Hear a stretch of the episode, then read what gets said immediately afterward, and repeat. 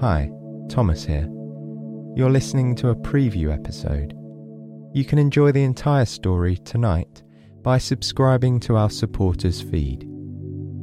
There you'll get access to the entire back catalogue, bonus episodes, and more, and it's all completely ad free. Click the link below to learn more. And thank you so, so much. Me and the team really appreciate your support.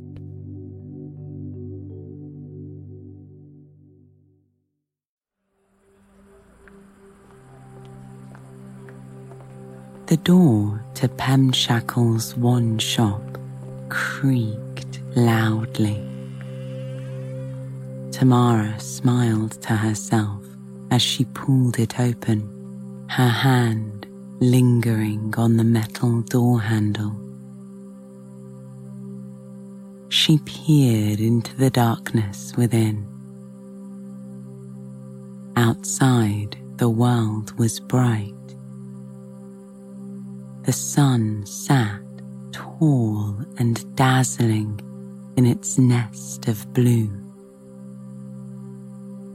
It was like a beacon calling everyone to come out and enjoy its wonderful warmth. The cobbled streets buzzed with people milling around, busying themselves with shopping. Families walked with their children, bags draped over their shoulders and clutched in their hands. Every bag was brimming with large, leather bound books, wands, and potion bottles. The air outside crackled with excitement Inside the shop, it was quiet and peaceful. Stepping over the threshold, Tamara found herself in a small room, dimly lit by a single bulb hanging from the ceiling. A thin stream of sunlight filtered in through a circular window in the door. She waited until her eyes adjusted to the dark room before she let go of the door and allowed it to swing shut. There were two other people already in the store a tall woman and a little boy about Tamara's age. The woman wore a big purple hat whose enormous brim hid almost all of her face. A large white feather poked out of it, and Tamara pushed down the urge to touch it. The boy beside her already had a wand in his hand. He stared at it in awe and stroked its handle gently. They didn't seem to notice Tamara's presence yet, and she stayed quiet in the doorway.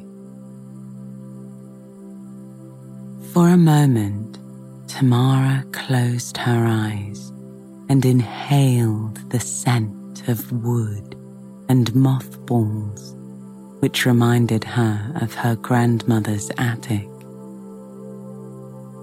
The shop smelled old and dusty, with a hint of cedar and resin.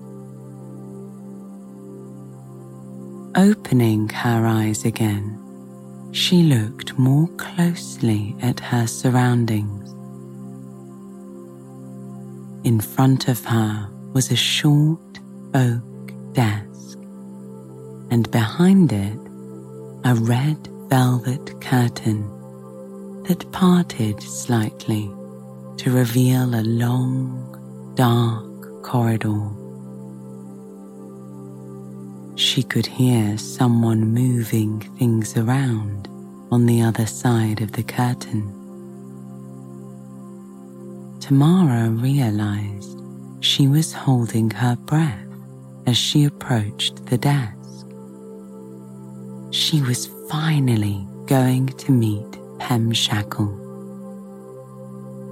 He was something of a legend in her household. He was the person who had sold everyone she knew their wands. Her mother had a pemshackle wand, as did her grandmother.